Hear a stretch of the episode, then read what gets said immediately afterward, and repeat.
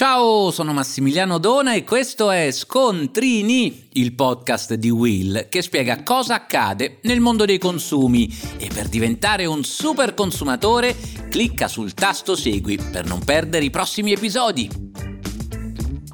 Oggi parliamo delle cancellazioni dei voli.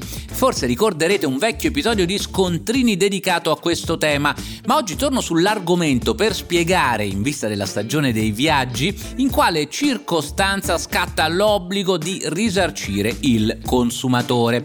Piccolo ripassino. In caso di cancellazione il consumatore ha ovviamente diritto ad una riprotezione su un altro volo oppure alternativamente al rimborso del prezzo del biglietto pagato. In entrambi i casi però gli spetta una compensazione pecuniaria, cioè una specie di risarcimento del danno, salvo che la cancellazione sia dovuta a circostanze eccezionali. E qui sta il punto.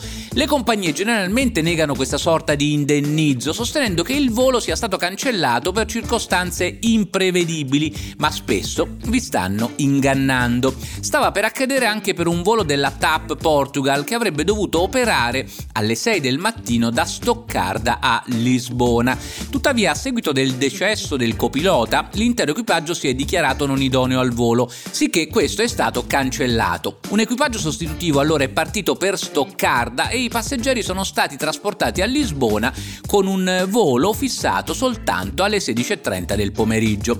Alcuni passeggeri hanno quindi reclamato la compensazione pecuniaria prevista, come detto, dal regolamento sui diritti dei passeggeri.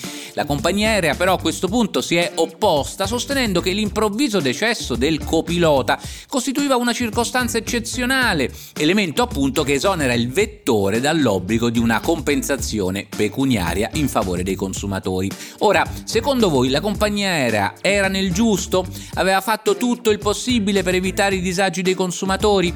Nel dubbio il tribunale tedesco investito della questione ha chiesto alla Corte di Giustizia europea di interpretare il regolamento, perché a prima vista potremmo ritenere effettivamente che la compagnia aerea abbia fatto tutto quello che era possibile fare, ma solo se abbiamo confidenza con i diritti dei consumatori scopriamo che non è così.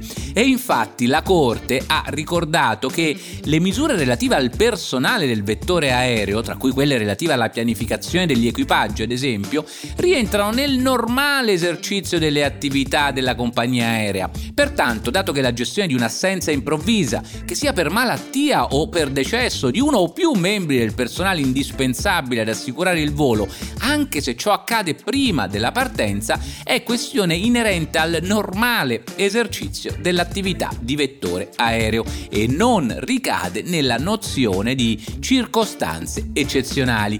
Conseguentemente la Corte di Giustizia ha stabilito che il vettore aereo in questo caso non è affatto esonerato dall'obbligo di indennizzare i passeggeri. La Corte tra l'altro ha precisato che per quanto tragica e definitiva, dice così, la situazione di un decesso improvviso non è diversa da un punto di vista giuridico da quella in cui il volo non possa essere effettuato perché un membro del personale si è semplicemente ammalato improvvisamente. Pertanto il vettore nel pianificare i suoi equipaggi, gli orari di lavoro del suo personale, deve purtroppo aspettarsi che tali eventi imprevisti possano verificarsi. Insomma, i nostri diritti a volte sono negati, a noi sembra quasi normale, ma non è così.